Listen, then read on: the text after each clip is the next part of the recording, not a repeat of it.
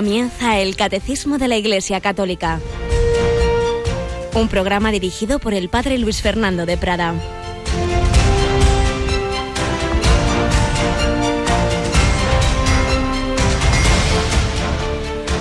Si vosotros, aun siendo malos, sabéis dar cosas buenas a vuestros hijos, cuánto más vuestro Padre que está en los cielos dará cosas buenas a los que le piden. Alabado sean Jesús, María y José, muy buenos días en este 5 de octubre, miércoles 5 de octubre, es una feria mayor que se llama en la liturgia Témporas de Acción de Gracias y de Petición, que tiene un origen, pues cuando las comunidades eh, eran fundamentalmente agrícolas, cuando el mundo vivía sobre todo pues del campo y terminado el tiempo de verano, la recolección de las cosechas, se daba gracias por lo que se había recogido y se pedía pues la ayuda de Dios para la nueva temporada, que hubiera buen tiempo, todo eso. Bueno, pues eso hoy nosotros lo aplicamos en general a toda nuestra vida. Damos gracias de todo lo que el Señor nos ha concedido y particularmente en el tiempo veraniego pedimos perdón de lo que de nuestra parte no hemos hecho bien con Él, con los demás, y pedimos su gracia, su ayuda. Pedimos lo que Dios sabe que más nos conviene, que no siempre, ni mucho menos coincide con lo que nosotros pensamos que nos conviene. Por eso hemos oído a Jesús en este Evangelio que hoy se proclama así, vosotros siendo malos, sabéis dar cosas buenas a vuestros hijos, ¿cuánto más vuestro Padre dará cosas buenas a los que le piden. No dice las mismas cosas que le pedimos, sino las que Él sabe que son buenas que no, ya digo muchas veces, no coinciden.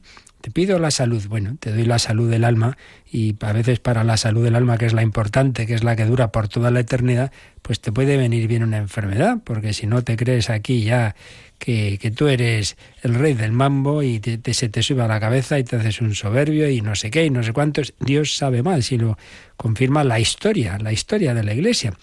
Pues hemos estado recordando este último año y el pasado, pues como uno de los santos más grandes de la historia de la Iglesia, con más repercusión en todos sus los siglos siguientes a su existencia, me refiero a San Ignacio, su conversión vino a raíz de que casi se muere por la bala aquella que le destrozó las piernas. Mira tú, quedó para siempre con esa cojera, tuvo unas operaciones dolorosísimas. Sí, sí, pero de ahí, en vez de quedarse en un caballero más de los creídos y, vanidosos y que se dejaban llevar de toda clase de pasiones desordenadas, pues salió ni más ni menos que el fundador de la Compañía de Jesús, el forjador de hombres como San Francisco Javier, el que nos ha regalado los ejercicios espirituales, etcétera, etcétera. Por favor, gracias y perdón. Estas tres palabras clave que tenemos que emplear constantemente. El Papa lo suele recordar, yo se lo oía mucho también a un jesuita, siempre en todas las bodas decía, yo nunca en las homilías dejo de decir estas tres palabras a los que se acaban de casar. Por favor, gracias y perdón, por favor, no exigir unos con otros, sobre todo en la vida de familia, entre los matrimonios, etcétera. Eh, tienes que hacer esto, por favor. Gracias, demos siempre gracias a Dios y unos a otros. No pensemos, no, es que como esas tonterías que yo a veces he oído en algunos creídos, eh, que, en fin, porque tienen dinero en una universidad, por ejemplo, exigiendo, eh, que para esto pago. Como decía un gran profesor, mira, pagarás para tal cosa y tal otra, lo que no se paga es para ser amable. ¿eh? Y esa sonrisa y este profesor que fuera de clase te está atendiendo en el pasillo, eso no se paga. ¿eh? ¿Te crees que todo en esta vida se compra con dinero? Por favor, gracias y perdón y perdón, porque todos, todos, todos, pues tenemos nuestros errores, nuestros fallos, nuestros pecados, pedimos perdón a Dios, nos debemos pedir perdón también unos a otros. Y con estas tres palabras clave, realmente la, la convivencia se vive en verdad, humildad es andar en verdad, en verdad y en caridad y en consecuencia en alegría, porque todo lo que va por el camino del amor pues es el mejor cauce para la alegría, para la alegría. Aunque no tenga la voz un poco tomadita como Rocío. Buenos días, Rocío, ¿qué tal vamos? Pues bastante bien, ¿no? Vamos mejorando, ¿no? Sí, señor. Adecuadamente. Bueno, recordamos también que mañana pondremos en práctica todo esto de la oración, estas dimensiones en nuestra hora santa que la tenemos a qué hora, a qué hora, A las 11 de la noche, hora peninsular, las 10 para los oyentes que van a unirse a la oración desde las Islas Canarias. Tenemos esta adoración al Santísimo en el jueves, que es víspera de primer viernes de mes. Y ya saben que vamos a poner todas las intenciones a los pies del altar. Y tienen hasta hoy para enviar esas peticiones.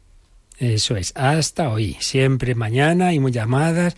Ay, también la mía, mire, que ya sé que no podemos hacer todo en un día, las muchas cosas que hay que preparar y las mil historias que hacemos todos aquí corriendo. Por eso, si queréis que estén impresas, que si no, no pasa nada, que Dios lo sabe, que Dios sabe cuál es la petición de cada uno, aunque no la hayas mandado, pero bueno, quien le da más devoción que esté el papelito debajo del altar ya sabe, hoy, último día para escribir a un correo y o llamar a un teléfono. ¿Lo recuerdas también? Sí, el teléfono de atención al oyente es el 91 822 80 10 y el correo electrónico ya lo conocen, horasanta arroba radiomaria.es.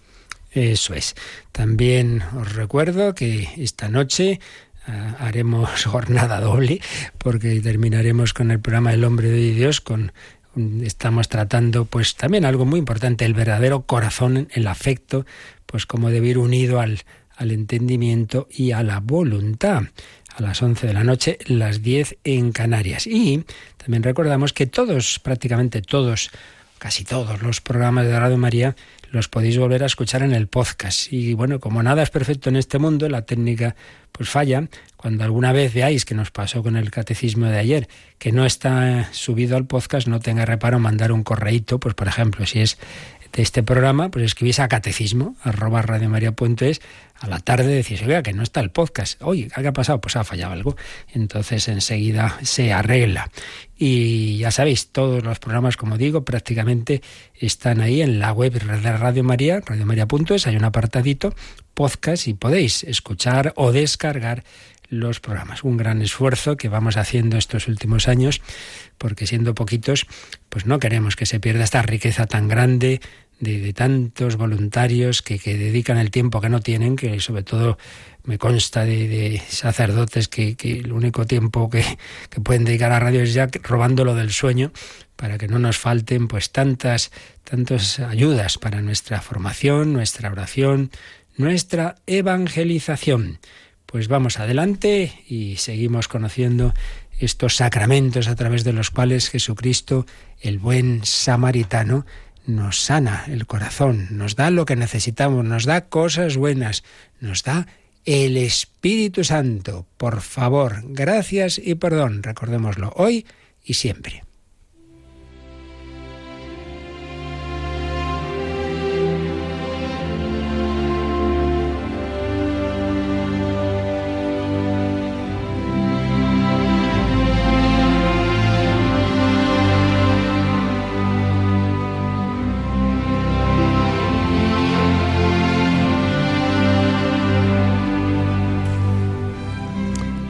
Signos del samaritano, sacramentos y misericordia.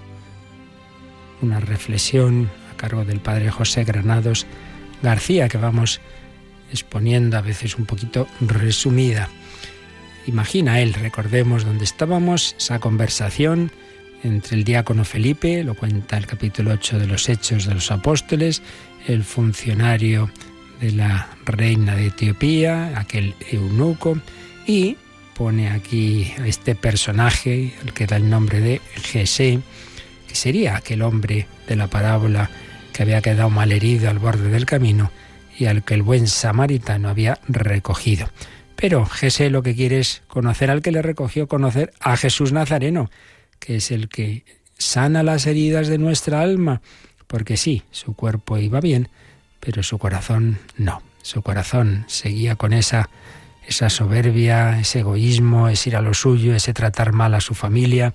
Él quería, él quería que el samaritano, que ese Jesús nazareno del que acababa de oír hablar a Felipe, su pasión, su muerte, su resurrección, estaba vivo, quería conocerlo. Y Felipe, ayer recordábamos cómo les estaba diciendo a esos dos compañeros de viaje, de carroza, que Jesús vivo, actuaba, nos tocaba, se acercaba a nosotros a través de los sacramentos. Seguimos leyendo. Jesé entendió, al escuchar a Felipe, que había hombres tocados por aquella misericordia, hombres en quien el Nazareno había expandido su ungüento. ¿Y él? ¿Podía ser también plasmado? Sentía un fuego encenderse en su alma, deseaba que se le allegase la mano salvadora de Jesús y quería que también a él le tocara esa mano salvadora. También el eunuco meditaba en aquella carne nueva que prometía el bautismo. Leyendo a Isaías, le había impresionado otra profecía, que seguía de cerca a la del siervo de Yahvé. No diga el eunuco, yo soy un árbol seco. Encontró esa frase en Isaías. Eran palabras escritas para él, a quien el profeta aseguraba luego un monumento y un nombre mejores que hijos e hijas, un nombre eterno que no será estirpado. Había sufrido mucho por su carne estéril, que no podían compensar ni el aprecio de su reina, ni los prestigiosos asuntos que le confiaba. Su esperanza en el Dios de Abraham quedaba siempre alicorta ante aquella soledad profunda, ante aquel muñón de su carne. Y ahora en el bautismo se le ofrecía una carne nueva, incorporada a un cuerpo nuevo. Ya no sería extranjero, sino miembro de la familia, capaz de llamar suyos a los hombres y de donarles vida y futuro, de imponer nombre, de construir morada, de inaugurar senderos que en la carne llevasen a Dios. Aquí hay agua. ¿Qué nos impide bautizarnos? preguntó el eunuco. Y Felipe, así lo relata los Hechos de los Apóstoles, bautizó al eunuco en el nombre de Jesús.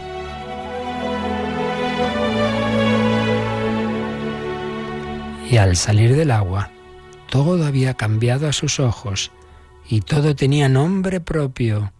El sol y el camino y los árboles que germinaban cabe la corriente, porque todo revelaba un origen bueno y todo deletreaba una ruta en el tiempo, como si el cosmos estuviese hermanado con la carne que renacía de las aguas y aspirase a su mismo destino.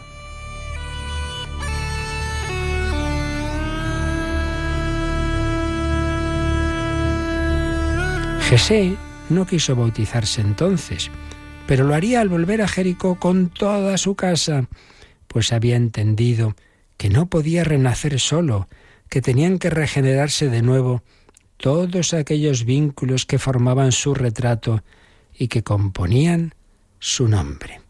Apenas bautizado el eunuco, desapareció Felipe, pero el eunuco entendió que el misionero seguía presente porque el bautismo les hacía miembros de un único cuerpo, animado por una misma vida. Y donde el Espíritu llevara a Felipe, estaría él, y donde él diera testimonio de aquella buena nueva, estaría Felipe. Y Jesé dijo al eunuco, ¿no ardía nuestro corazón cuando nos explicaba las escrituras y derramaba su agua en el nombre de Cristo? Bueno, aquí el autor de esta reflexión pone en labios de, este personaje Jesé las palabras muy parecidas a las que dicen los discípulos de Maús, pero es verdad, lo que ocurrió en el camino de Emaús por esa conversación que tuvieron con el propio Cristo resucitado, había ocurrido muy semejante en esta otra conversación, en este, este otro camino, con la conversación con un apóstol y discípulo de Cristo, con Felipe.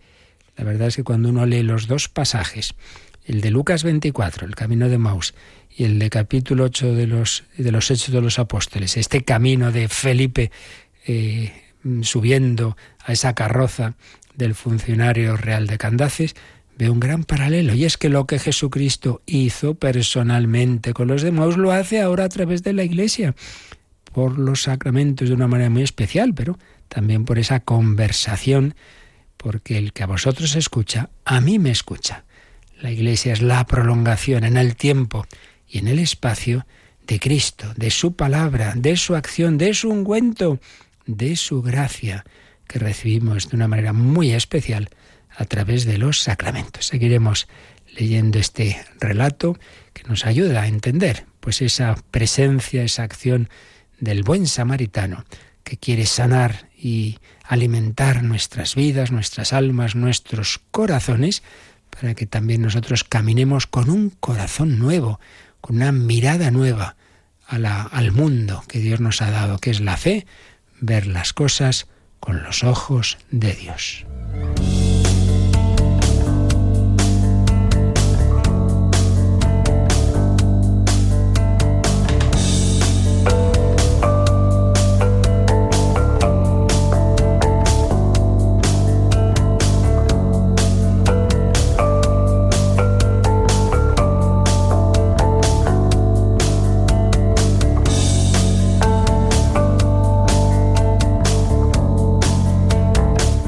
Bueno, pues estamos viendo concretamente cómo el Señor actúa en la Iglesia a través del sacramento de la confirmación. Después de haber estado varias semanas con el sacramento del bautismo, estamos dando estos primeros pasos sobre el sacramento de la confirmación. Y después de un número introductorio, el 1285, estamos en el apartado en que se nos ha ido resumiendo cómo en la historia de la salvación, la economía de la salvación, el Señor ha ido revelando lo que tiene que ver con este sacramento. Ante todo, con el actor fundamental de este sacramento que es el Espíritu Santo. Por eso vimos las promesas que había en el Antiguo Testamento de una comunicación abundantísima del Espíritu Santo. Vimos cómo eh, por obra y gracia del Espíritu Santo es concebido el Mesías, ungido por ese Espíritu Santo. Mesías, Mesías significa eso, ungido, traducido al griego, Cristo. Como mm, toda la vida y misión de Cristo se realiza en una comunión total con el Espíritu Santo. Pero después veíamos ayer cómo esa plenitud del Espíritu Santo, que estaba en esa humanidad de Cristo, en ese cuerpo, en esa alma, del Hijo de Dios, pero que como hombre tiene también esa especial presencia del Espíritu Santo, no es para que se la quede, sino que es para comunicársela a su pueblo, al nuevo pueblo mesiánico, al nuevo pueblo de Dios, que si el antiguo pueblo tenía esas doce tribus de Israel, ahora es el pueblo edificado sobre los doce apóstoles. Y como el Señor, pues el propio Jesús había prometido esa especial comunicación del Espíritu Santo. Él había hablado no mucho del Espíritu Santo en su vida pública, había hablado más bien del Padre Celestial, de sí mismo, pero ya en la última cena tiene esos diálogos de sobremesa en que menciona varias veces al Espíritu Santo y les dice, bueno, bueno, tranquilos, que ya llegará. También se lo dice una vez resucitado, pero antes de la ascensión, estaros aquí quietecitos hasta que recibáis el don del Espíritu Santo y eso como se cumplió en Pentecostés. Pues es lo que estuvimos viendo hasta ayer. Y ahora, a continuación, el catecismo nos va a hablar de cómo esto ha seguido ocurriendo en la vida de la Iglesia. Pues primero los apóstoles y luego ya sus sucesores, los obispos, sus colaboradores, los presbíteros, cómo han seguido siendo cauces de transmisión de ese mismo Espíritu que, es Jesucristo el que lo da. Los hombres no podemos dar al Espíritu Santo, pero sí podemos ser instrumentos escogidos por Dios, colaboradores, para ser de alguna manera coprincipios de comunicación, porque así Dios lo ha querido, del Espíritu Santo. Es lo que nos van a decir los dos números que quedan de este apartado, el 1288 y el 1289. 1268 dice algo que ayer ya un poco anticipábamos, aprovechando un texto de Monseñor José Rico Pavés, pero vamos hoy a profundizar en ello leyendo lo que nos dice este número. Rocío, 1288. Desde aquel tiempo los apóstoles, en cumplimiento de la voluntad de Cristo, comunicaban a los neófitos mediante la imposición de las manos el don del Espíritu Santo, destinado a completar la gracia del bautismo. Esto explica por qué en la carta a los hebreos se recuerda entre los primeros elementos de la formación cristiana la doctrina del bautismo y de la imposición de manos. Es esta imposición de las manos la que ha sido en con toda razón considerada por la tradición católica como el primitivo origen del sacramento de la confirmación, el cual, el cual perpetúa, en cierto modo, en la Iglesia la gracia de Pentecostés. Realmente este número que nos acaba de leer Rocío está tomado eh, de la Constitución Apostólica Divine Consortium Nature, es decir, consortes de la divina naturaleza, una expresión de la primera carta de San Pedro, pero escrito por un sucesor de San Pedro del, siglo XX, el Papa Pablo VI, San Pablo VI, cuando eh, escribe esta constitución en la que explica cómo, la reforma, digamos, litúrgica de la manera de, de ejercer el sacramento de la confirmación tras la reforma litúrgica del Vaticano II. Entonces aquí el Papa explicaba esto que el catecismo ha recogido en el 1288, a saber que los apóstoles, una vez que ya Jesús desde el cielo les ha enviado el Espíritu Santo en Pentecostés, ¿cómo lo comunicaban? Bueno, por un lado con el bautismo, pero luego aparece en los Hechos de los Apóstoles un segundo gesto que se ve que está muy unido al bautismo, pero que es distinto. Ahora vamos a leer algunos de estos textos. Entonces nos dice este número, este texto de Pablo VI, que los apóstoles, en cumplimiento de la voluntad de Cristo, no se lo inventan ellos, comunicaban a los neófitos. ¿Quiénes son los neófitos? Los que se han convertido y se acaban de bautizar. Pues después de bautizarlos les comunicaban el don del Espíritu Santo mediante la imposición de las manos. Un don destinado a completar la gracia del bautismo.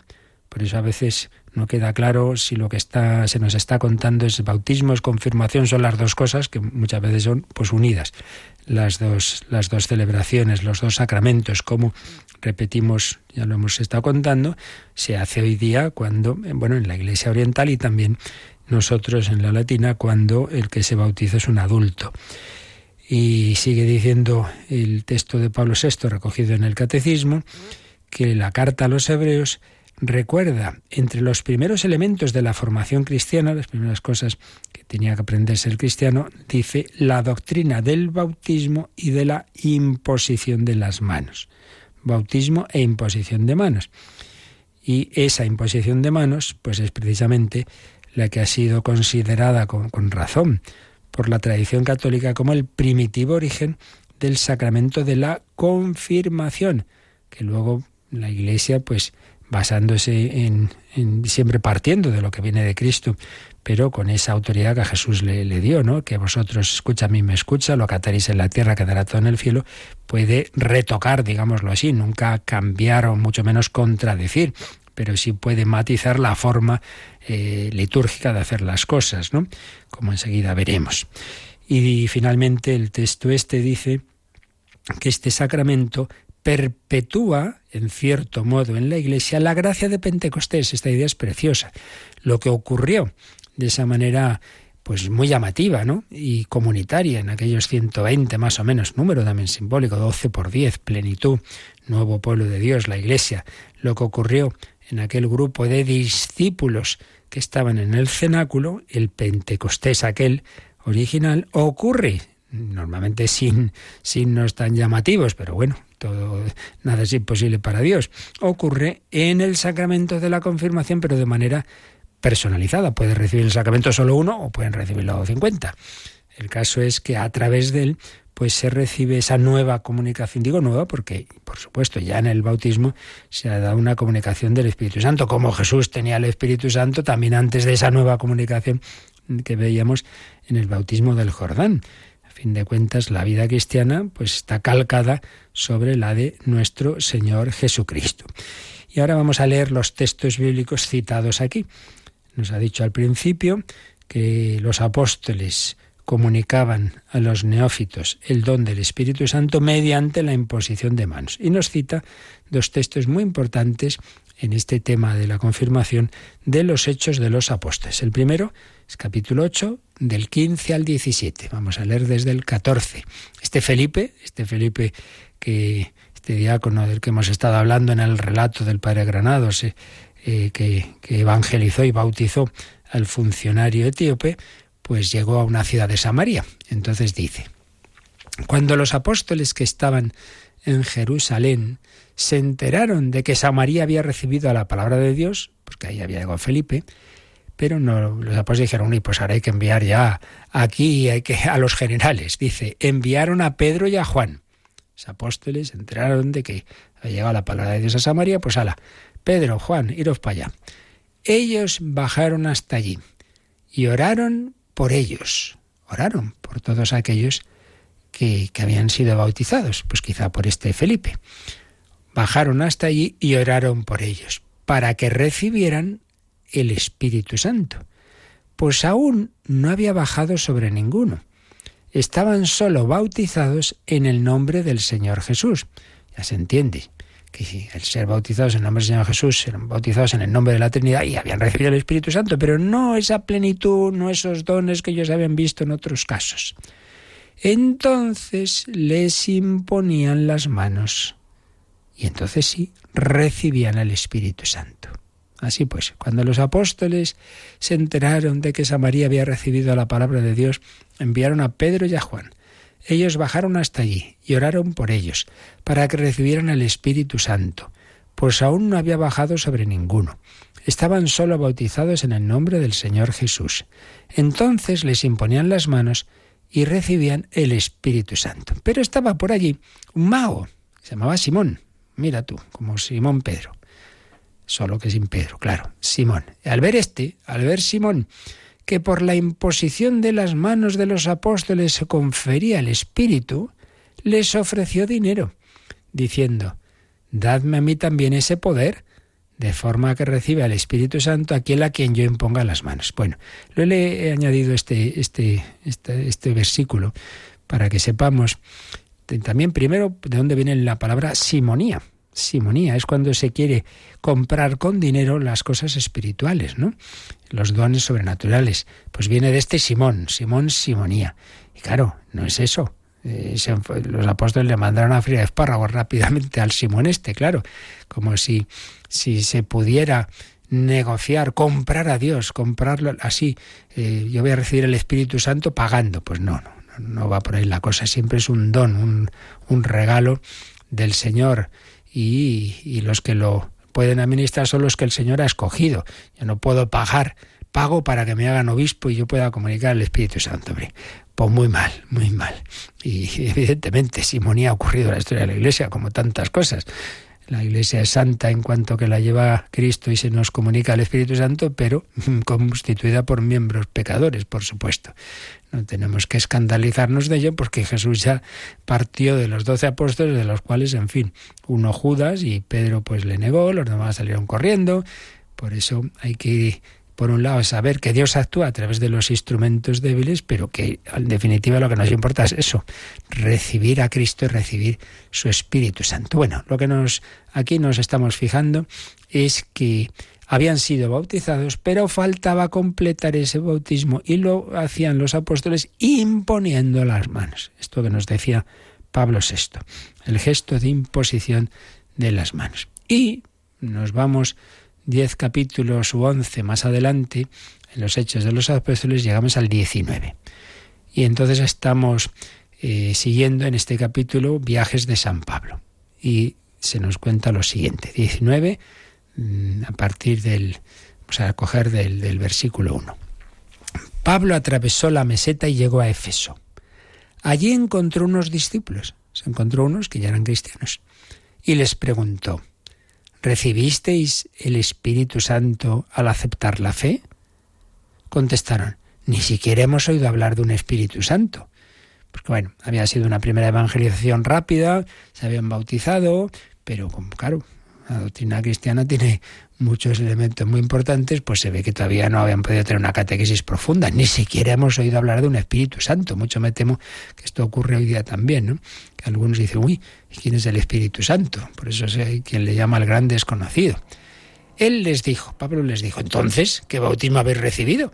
Si no habéis oído hablar del Espíritu Santo, ¿qué bautismo habéis recibido? Si uno es bautizado en el nombre del Padre y del Hijo y del Espíritu Santo, ¿qué bautismo habéis recibido? Respondieron, el bautismo de Juan. Uy, el bautismo de Juan. ¿Dónde están estos?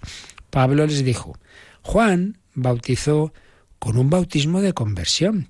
diciendo al pueblo que creyesen en el que iba a venir después de él, es decir, en Jesús. O sea, que es que estos ni siquiera habían sido bautizados propiamente, sino, pues se ve que había llegado algún judío cristiano que no tenía mucha formación, les habló de Jesús y hizo pues el signo de conversión que hacía Juan. Bueno, pues arrepentiros de vuestros pecados, está muy bien, pero no era el bautismo cristiano. Entonces, ya Pablo dice, no, no, no, no, no, hay que bautizarse en Jesús. Entonces llega aquí los dos versículos clave. 5 y 6. Al oír esto, se bautizaron en el nombre del Señor Jesús. Cuando Pablo les impuso las manos, vino sobre ellos el Espíritu Santo y se pusieron a hablar en lenguas extrañas y a profetizar. Por tanto, San Pablo hizo dos cosas. Bautizarles en el nombre del Señor Jesús. Cuando decimos el nombre del Señor Jesús, que es el Hijo de Dios, no, quiere decir que no dijera yo te bautizo en el nombre del Padre y del Hijo y del Espíritu Santo. Pues el Señor Jesús es el Hijo, movido por el Espíritu Santo, el bautismo cristiano. Pero a continuación de bautizarlos, les impuso las manos. Y entonces, pues bueno, Dios quiso que esa imposición de manos fuera seguida de esos dones especiales. Vino sobre ellos el Espíritu Santo y se pusieron a hablar en lenguas extrañas y a profetizar. Entonces aquí se ve esos dos pasos. El primero es el bautismo y el segundo, esa imposición de manos, pues es la, lo que llamamos la confirmación. Siempre hay que tener en cuenta, lo hemos dicho muchísimas veces en las catequesis de los diversos temas, que en la Iglesia primero se viven las cosas y luego se reflexiona sobre ellas y se le pone nombre. Entonces, pues claro, el, el cristianismo no es un, ante todo una doctrina, es una vida, una vida una vida que tiene un, fundamento doctrinal, pero que la teología luego va reflexionando sobre lo que se vive. San Francisco de Asís no, no escribe, hay una eh, un papel lo que va a ser su vida, sino que el Señor le va llevando y, y, luego ya después, cuando ven que eso se ha convertido en un grupo de personas, una forma de vida, entonces ya sí, eso hay que ponerlo en un papel para que el Papa lo apruebe o no, que lo aprobó, claro, pero el papel vino después de la vida. Pues también la teología reflexiona sobre lo que se está viviendo. Dice, ah, mira, pues esto era el bautismo, esto era la confirmación. Y luego, mm, ¿qué más textos están aquí citados? Hemos dicho el de Hebreos, Hebreos 6.2, porque decía el texto de Pablo VI recogido en el 1288, como esa carta a los hebreos. Los hebreos son judíos que se habían convertido al cristianismo y se recuerda entre los primeros elementos de la formación cristiana la doctrina del bautismo y de la imposición de las manos, y cita Hebreos 6.2. Vamos a ver qué dice en efecto este capítulo 6 de la carta a los Hebreos, cogemos desde el 1.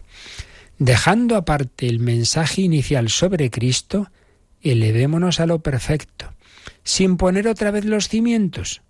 Aquí el autor, si no era San Pablo, sería un discípulo suyo, dice, vamos a ver, mm, no, nos quedemos lo que ya os explicamos, lo, básico. ¿Y qué era lo básico? El arrepentimiento de las obras muertas, de los pecados, la fe en Dios, la instrucción sobre las abluciones, el, ser lavado por el agua, la imposición de manos, la resurrección de muertos y el juicio definitivo. Es decir, que entre las ideas básicas que el autor de esta carta decía que, que se explicaba a los que se habían convertido estaba el arrepentimiento, la fe. Las abluciones, pues sin duda se refería al bautismo y otro tipo de, de, lavados, digamos, simbólicos. La imposición de manos es lo que aquí nos interesa. Y luego la resurrección de los muertos y el juicio definitivo. Bueno, pues vamos a quedarnos un momento, una vez más, dando gracias de que hemos recibido quizá alguno de vosotros os estéis preparando, si no estáis bautizados o confirmados, a recibir pues esos dones de Dios, esa vida divina, ese don del Espíritu Santo. Vamos a dar gracias de que todo esto nos mete en esa familia, esa familia en la que el eunuco de Candaces y el personaje, este ya imaginario, ¿no? Jesé de, la reflexión del padre Granados, se, daban cuenta de que no era un mero rito, sino que era entrar en la vida de Dios y en la vida que compartimos en la familia de la Iglesia. Nos hace hijos y hermanos. Pues por eso, con esta religiosa francesa que canta también a nuestro Padre Celestial, Abba, pues recordemos, yo he sido hecho hijo de Dios, puedo llamar a Dios papá, papaito, Abba, como lo llamaba Jesús, porque he sido bautizado, porque he recibido la misma vida, el mismo espíritu de Cristo nuestro Señor.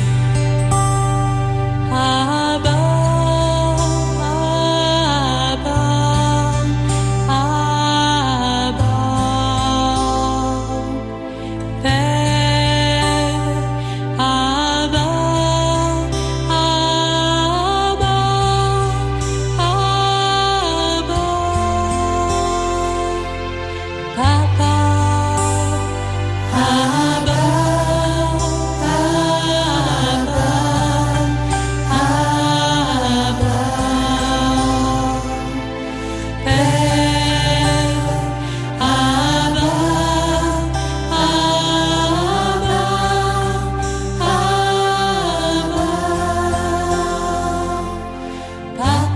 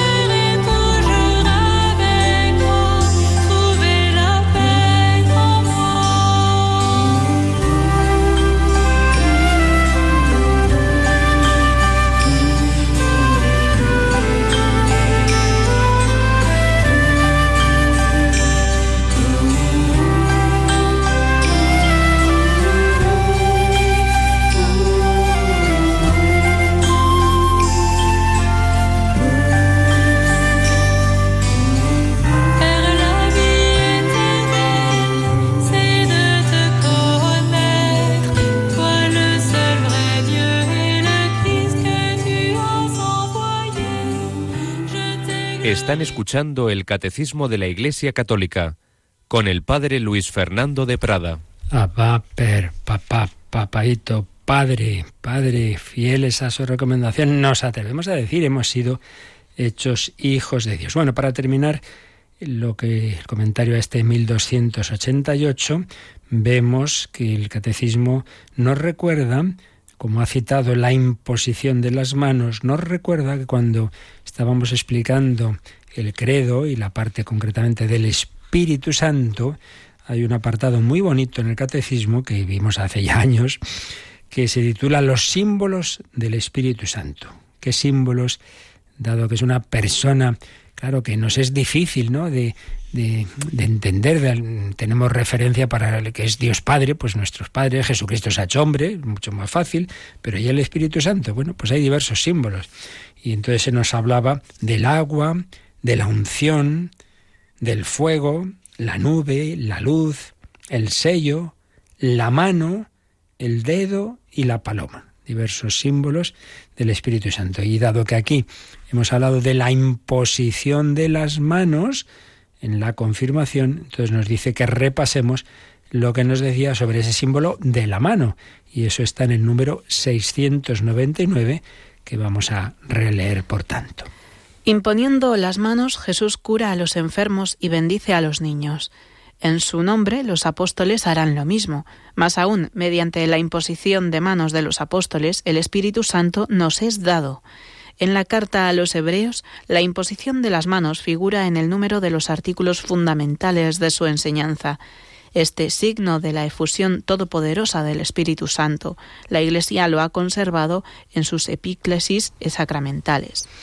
Pues sí, mm, nos ha hecho un rápido y apretadísimo resumen, podíamos esto desarrollarlo muchísimo más, de, cómo aparece el símbolo de las manos en el Nuevo Testamento. En primer lugar, en Jesús, como pues lo vemos, ¿no? Con frecuencia Jesús en sus curaciones se acerca y coge de la mano. Por ejemplo, la suegra de Pedro la coge de la mano, o resucita a la hija de Jairo, la coge de la mano, cura a los enfermos tocando al leproso, luego a los niños les imponían las manos y luego ya después como los apóstoles pues también imponen las manos y como hemos leído en, textos de los hechos de los apóstoles, como a través de esa imposición de manos se nos comunicaba, eh, el Espíritu Santo se comunicaba a través de la imposición de manos de los apóstoles, se ha vuelto a recordar el texto de la carta a los hebreos y finalmente se nos dice cómo hoy día este signo lo tenemos en la Iglesia porque en, todos los sacramentos hay algún momento en que el ministro, el sacerdote, el presbítero o el obispo extiende las manos. Lo recordáis todos sin duda, especialmente lo tenemos claro y cuando llega en la Santa Misa, llegamos al momento de la consagración, está lo que aquí ha leído esta palabreja griega, Rocío, epíclesis o epiclesis. Estas palabras griegas a veces se pueden pronunciar de las dos formas, con las dos acentuaciones. ¿Qué significa epíclesis? Llamada, invocación, invocación al Espíritu Santo. sacerdote extiende las manos sobre el pan y el vino para que el Espíritu Santo los convierta en el cuerpo y la sangre de Cristo. Pero también lo hacemos en la penitencia. Sacerdote extiende las manos sobre la cabeza del que se está confesando, como pidiendo al Espíritu Santo que actúe en ese corazón, que lo limpie, que lo perdone de todo pecado. Yo, sacerdote como tal, como hombre, no puede hacer ese milagro de, de, curar un corazón, de, de, sanar, de perdonar los pecados, pero yo he visto los milagros, los he visto, porque, no los hago yo, sino que los hace el Espíritu Santo, lo invocamos. Epíclesis sacramentales, imposición de las manos. Por supuesto, en la confirmación, en la unción de enfermos, siempre hay un momento de imposición de las manos como signo de comunicación del Espíritu Santo. Bueno, nos hemos alargado un poquito en este número, pero por lo menos vamos a dejar un poquito iniciado el comentario al siguiente, que completa ese signo inicial de imposición de las manos, pronto en la historia de la Iglesia se, se, completó con otro, que también tiene un fundamento bíblico, no es un invento así porque sí que les diera por ahí a nadie, sino que está totalmente enraizado en la tradición bíblica, como ya vimos, pues incluso hablando del, del bautismo, que es la unción, la unción con el óleo perfumado que llamamos crisma. Vamos, por tanto, a pasar al siguiente número que nos habla de ello, el 1289. Muy pronto, para mejor significar el don del Espíritu Santo, se añadió a la imposición de las manos una unción con óleo perfumada, crisma. Esta unción ilustra el nombre de cristiano, que significa ungido, y que tiene su origen en el nombre de Cristo al que Dios ungió con el Espíritu Santo y este rito de la unción existe hasta nuestros días tanto en Oriente como en Occidente. Por eso en Oriente se llama a este sacramento crismación, unción con el crisma, o miron, que significa crisma. En Occidente, el nombre de confirmación sugiere que este sacramento al mismo tiempo confirma el bautismo y robustece la gracia bautismal. Bueno, pues un número este bastante denso, que hay mucha, mucha materia aquí que iremos viendo, pero empezamos pues con lo más básico, ¿no? Que, que muy pronto en la historia de la Iglesia, además de la imposición de manos, se añadió algo que, como ya vimos, se hacía mucho en, en, la Escritura, en la Biblia, en el Antiguo Testamento, en la historia del pueblo de Israel, que era la unción con esos aceites sagrados y concretamente en la iglesia con un óleo perfumado que se llama crisma, crisma, que tiene una palabra, tiene el mismo origen que Cristo, eh, que viene de ungido. Y por eso se nos cita aquí el número 695, 695, vamos a ver, el 695 Rocío, porque, en efecto, si hemos leído antes que uno de los símbolos del Espíritu Santo es la imposición de manos, también hemos comentado que había otro número bastante más largo sobre la unción, la unción. Pues venga, vamos con el 695 que nos resume como en, la, en, toda la historia de la salvación es un símbolo muy importante el de la unción. El simbolismo de la unción con el óleo es también significativo del Espíritu Santo, hasta el punto de que se ha convertido en sinónimo suyo. En la iniciación cristiana es el signo sacramental de la confirmación, llamada justamente en las iglesias de Oriente crismación.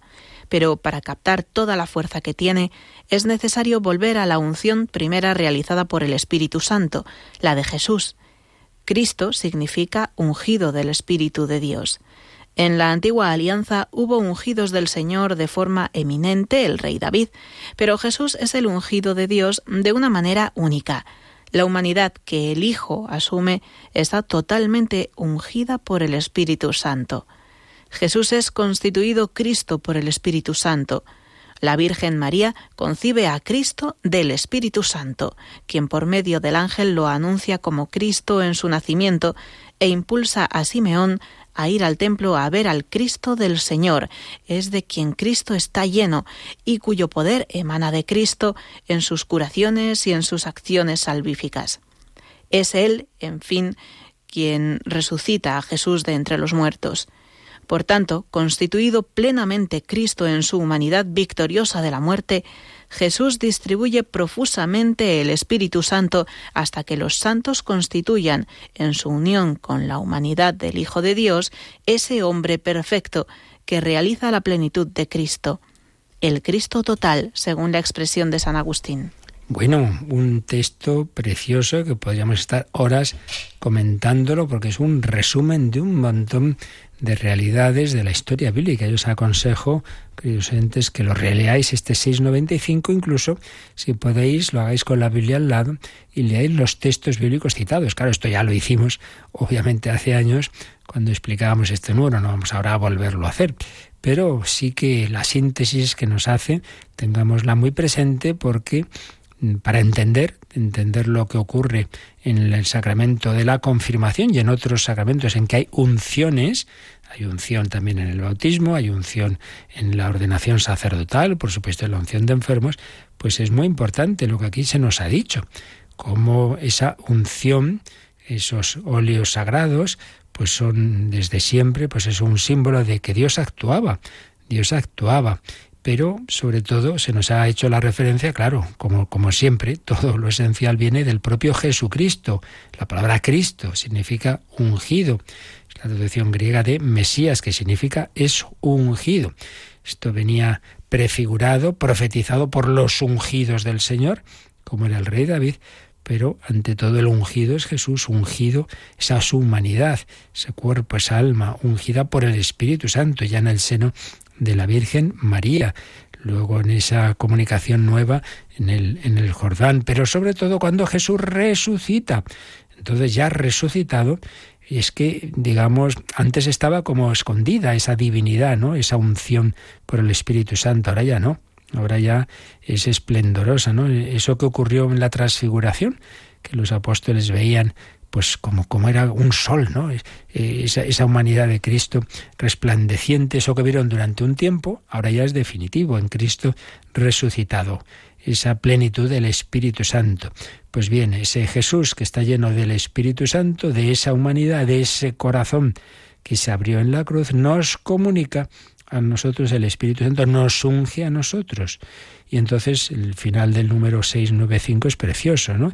Como constituido Cristo en su humanidad victoriosa de la muerte, Hechos 2.36, Jesús distribuye profusamente el Espíritu Santo, hasta que los santos, los santos, todos los cristianos unidos al santo de los santos, constituyan en su unión con la humanidad del Hijo de Dios ese hombre perfecto que realiza la plenitud de Cristo, una expresión de San Pablo en Efesios 4, 13, el Cristo total, según la expresión de San Agustín, que es el Cristo total, pues la cabeza y los miembros, formamos el Cristo total, cada uno de nosotros miembros de Cristo ungidos por su mismo Espíritu Santo.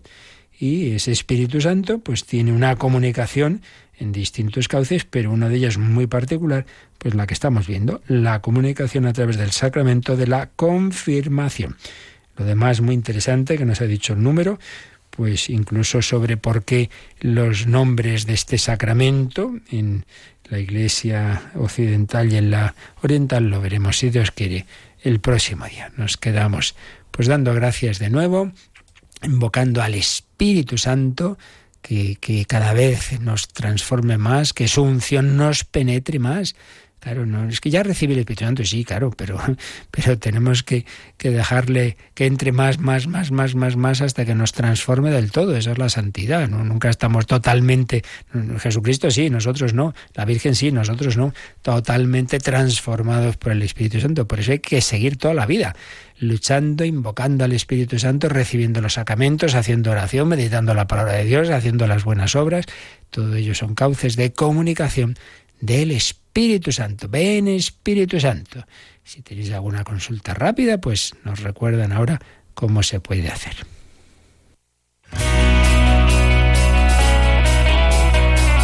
Participa en el programa con tus preguntas y dudas. Llama al 91005 9419. 91005 9419 Puedes escribir un mail a catecismo arroba radiomaria.es o escribirnos un mensaje al teléfono de WhatsApp 668 594 383 668 594 383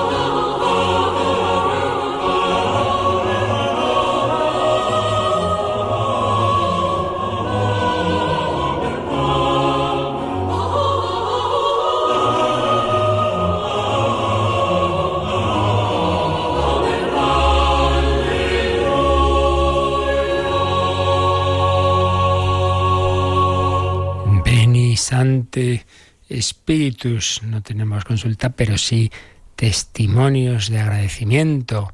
Por ejemplo, de dos hermanas de Guipúzcoa y San Sebastián en concreto, preciosa ciudad.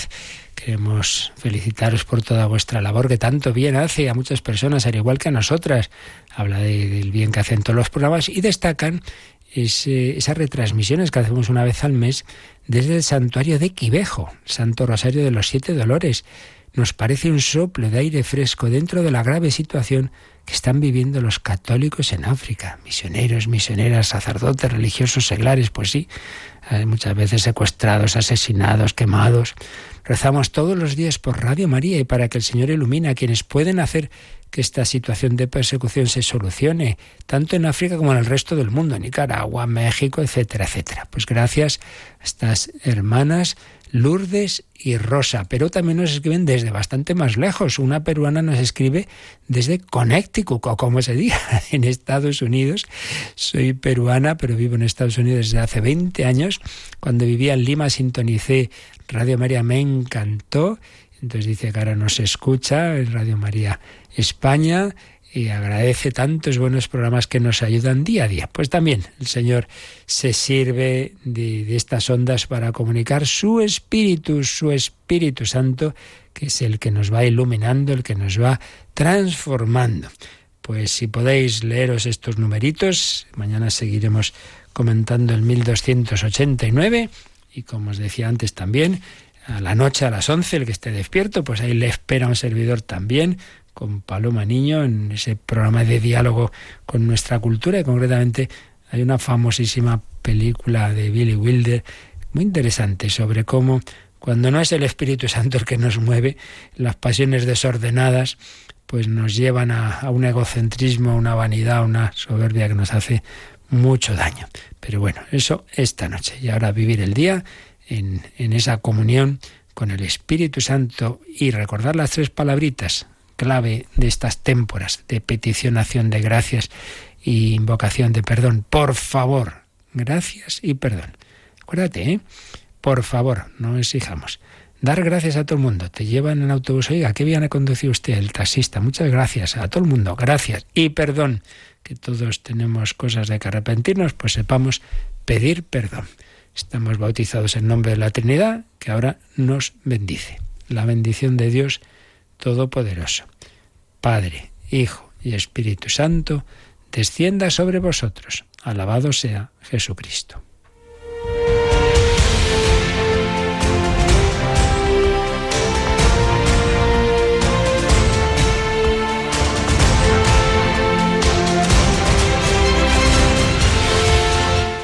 Han escuchado en Radio María el Catecismo de la Iglesia Católica